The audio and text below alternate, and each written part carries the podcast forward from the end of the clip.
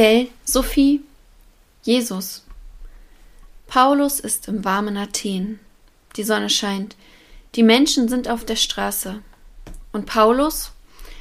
Er flaniert nicht durch die Gassen und an den Häusern vorbei, nein, eigentlich ist er auf der Flucht. Auf eine unerklärliche Weise ist er aus dem Gefängnis freigekommen. Ja, und nun ist er hier. In der Stadt, in der sich Menschen aus der ganzen Welt tummeln. Mit ihren Kulturen, Kulten, Göttern. Paulus sieht die vielen Tempel, Prachtbauten und ganz schlichte, große, kleine, mit Gold verziert. Für alles gibt es hier einen Gott, der verehrt wird. Menschen beten und bringen Opfer dar. Nur für einen Gott findet sich hier kein Tempel, für den Gott, an den Paulus glaubt. Für diesen Gott findet Paulus nur eine einzige Tafel.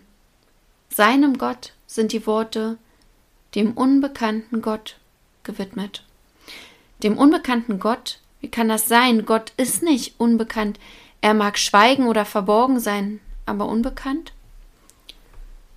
Paulus geht durch die Stadt, liest, hört zu, fühlt sich zunehmend unwohl. Das Angebot an Göttern und ihren Versprechen ist riesig. Aber für ihn, für ihn gibt es doch nur diesen einen Gott, den, den er als schriftgelehrter Jude kennt. Es ist der einzige Gott für ihn, der von der, von dem du dir kein Bild machen darfst. Wie gut eigentlich, dass es für ihn damals in Athen kein Tempel gab. Paulus will etwas sagen. Er muss. Es ist sein inneres Bedürfnis.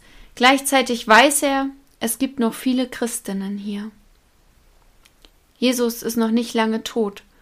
Von ihm wird noch nicht viel gesprochen. Kaum jemand kennt ihn hier in Athen. Aber soll er deshalb schweigen? Schweigen, weil es gefährlich für ihn werden könnte? Nein, das kann er nicht. Er muss sagen, was er sagen will.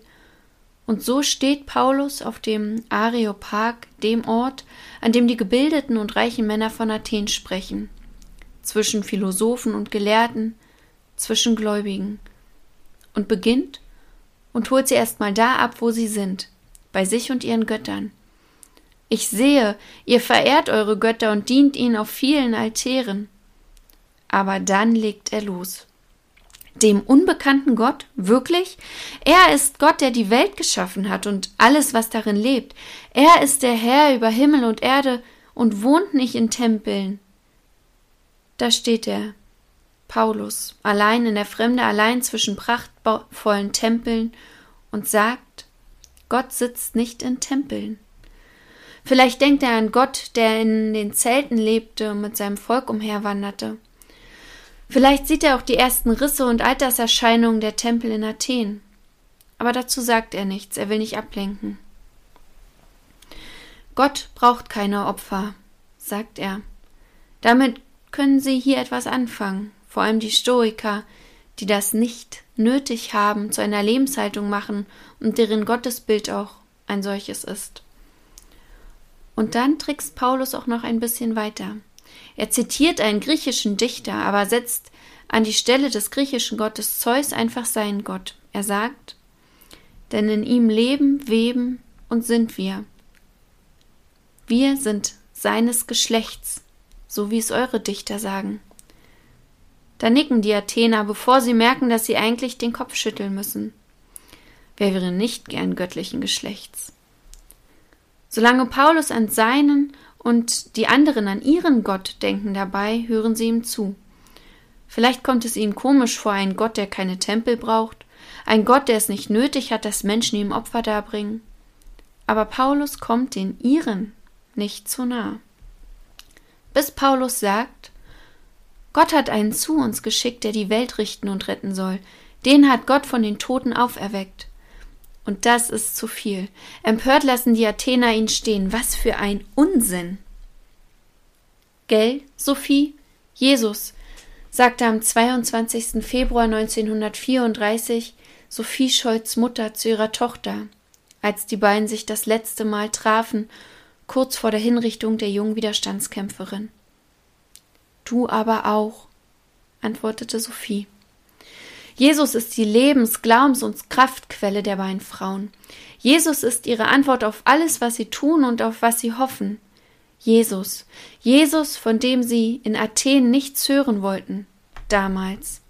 Jesus, von dem auch heute nicht viele hören wollen, wenn wir von ihm erzählen. Lasst es uns wie Paulus machen. Lasst uns sagen, was wir glauben. Lasst uns von Jesus erzählen. Jesus, der die Antwort darauf ist, ob Gott jemals ein unbekannter Gott sein kann. Denn wie soll das möglich sein? Wie soll uns Gott unbekannt und unerreichbar fern sein, wenn er doch seinen Sohn geschickt hat?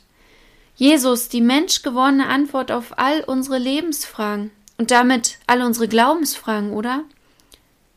Denn Glaubensfragen sind Lebensfragen.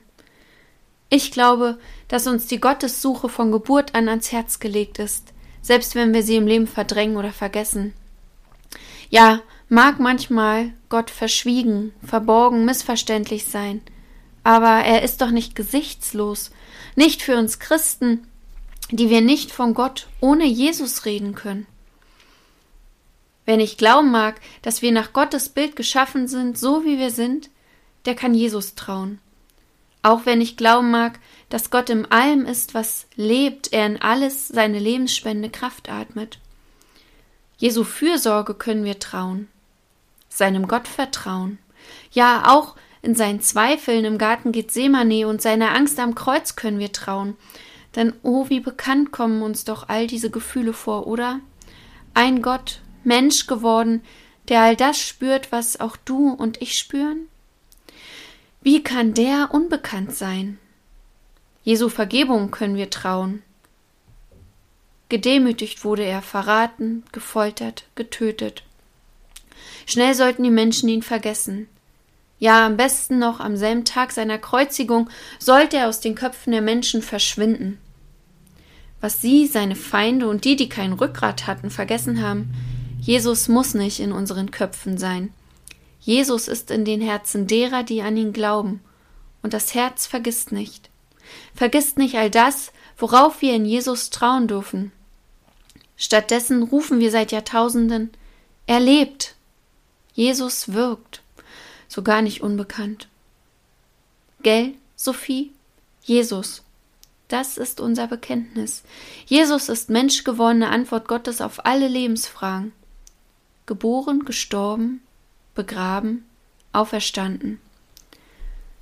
So ging Paulus weg aus ihrer Mitte, weg von den Göttern, die Gebäude brauchen, die in Tempeln leben, mit dem Gott im Herzen, der sich nicht an einen Ort festlegen lässt, der überall ist, in dir und mir, in jeder noch so dicken kleinen Hummel und roten Tulpe. Lasst uns das nicht vergessen, Gott ist nicht nur in Kirchen zu finden. Einige Männer aber schlossen sich ihm an und wurden gläubig. Unter ihnen war auch Dionysus, einer aus dem Rat und eine Frau mit dem Namen Damaris und andere mit ihnen. Und nun sieh dich um in unserer Welt. Nun sind da du und ich und all die anderen Millionen Christen und Christinnen auf dieser Welt. Gell, Sophie? Jesus. Jesus. Gott, nicht unbekannt. Amen.